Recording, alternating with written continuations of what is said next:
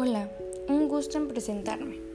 Soy la estudiante Ariana Guadalupe Pesina Barbosa y hoy les hablaré un poco acerca de las ideas principales con relación a la alfabetización de niños en educación preescolar.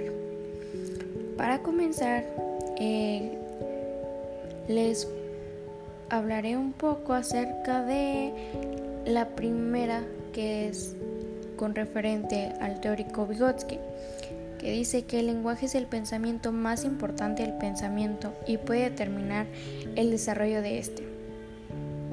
Como lo hace mencionar, en esto es tan necesario fortalecer el pensamiento y cómo puede determinarse en el desarrollo, en la adquisición del alumno, del niño, que apenas y puede comenzar a relacionar el lenguaje y ponerlo en práctica, incluso conocer más acerca de ello. La segunda menciona el autor John Dewey que en el nivel preescolar, en el proceso de la adquisición de la lectura y escritura, menciona que los niños no llegan en blanco, sino que ya han tenido un acercamiento a la alfabetización desde su hogar. Esto lo tomo como referente ya que él en anteriores lecturas menciona que en la escuela los alumnos no solo van a llegar como un libro al cual nosotros le tenemos que poner información o, o llenarlo de contenido. No, ya que el libro no llegará vacío.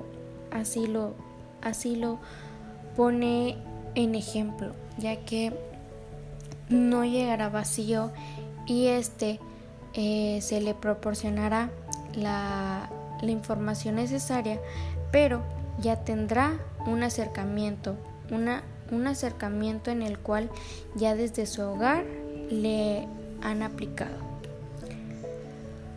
Otra idea que la verdad es una de mis favoritas es la que mm, se relaciona con Emilia Ferreiro la cual dice que la lectura y la escritura no deben de ser prácticas mecánicas, sino que deben de ser actividades en las cuales los alumnos tengan la oportunidad de posicionarse en el papel de lectores y escritores para poder actuar resolviendo en la sociedad, o sea, para ponerlos en práctica con todos los, los conocimientos que adquirieron en su formación académica. Es decir, Ah, Emile Ferreiro no quiere que solo los alumnos aprendan o se vuelvan escritores, lectores para la misma escuela o sino solo por un, un deber que, que la escuela les brinda. No, sino que en ellos las practiquen estando con la sociedad o interactuando con su cultura. Es como así lo menciona. La última idea que les podría proporcionar, que les podría compartir, es acerca del teórico Jean Piaget, el cual nos habla que desde pequeños incluso nos pone ciertas etapas en las cuales nos menciona que desde los seis, de los cero meses a los seis meses se adquiere tal conocimiento, tal lenguaje, tal, tal cosa para poder eh, desarrollar desde ya somos bebés. Después propone otra etapa en la cual ya se adquieren más conocimientos, obvio, con tal nivel que ya va subiendo y va cambiando cierto a sus capacidades. En este menciona que el habla es la expresión verbal de la comunicación. Los niños aprenden a comunicarse y desde los primeros días, de forma progresiva, van desarrollando el habla. Es muy cierto.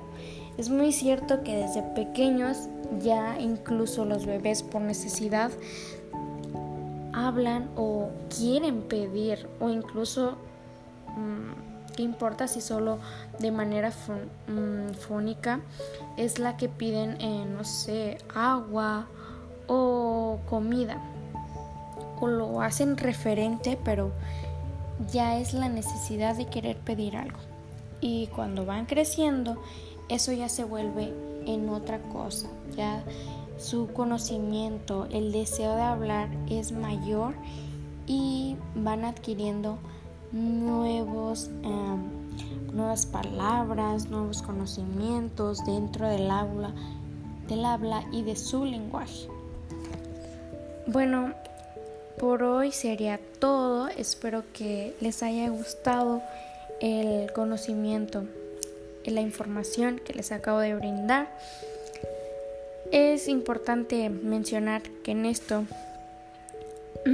podemos identificar algunas de las cosas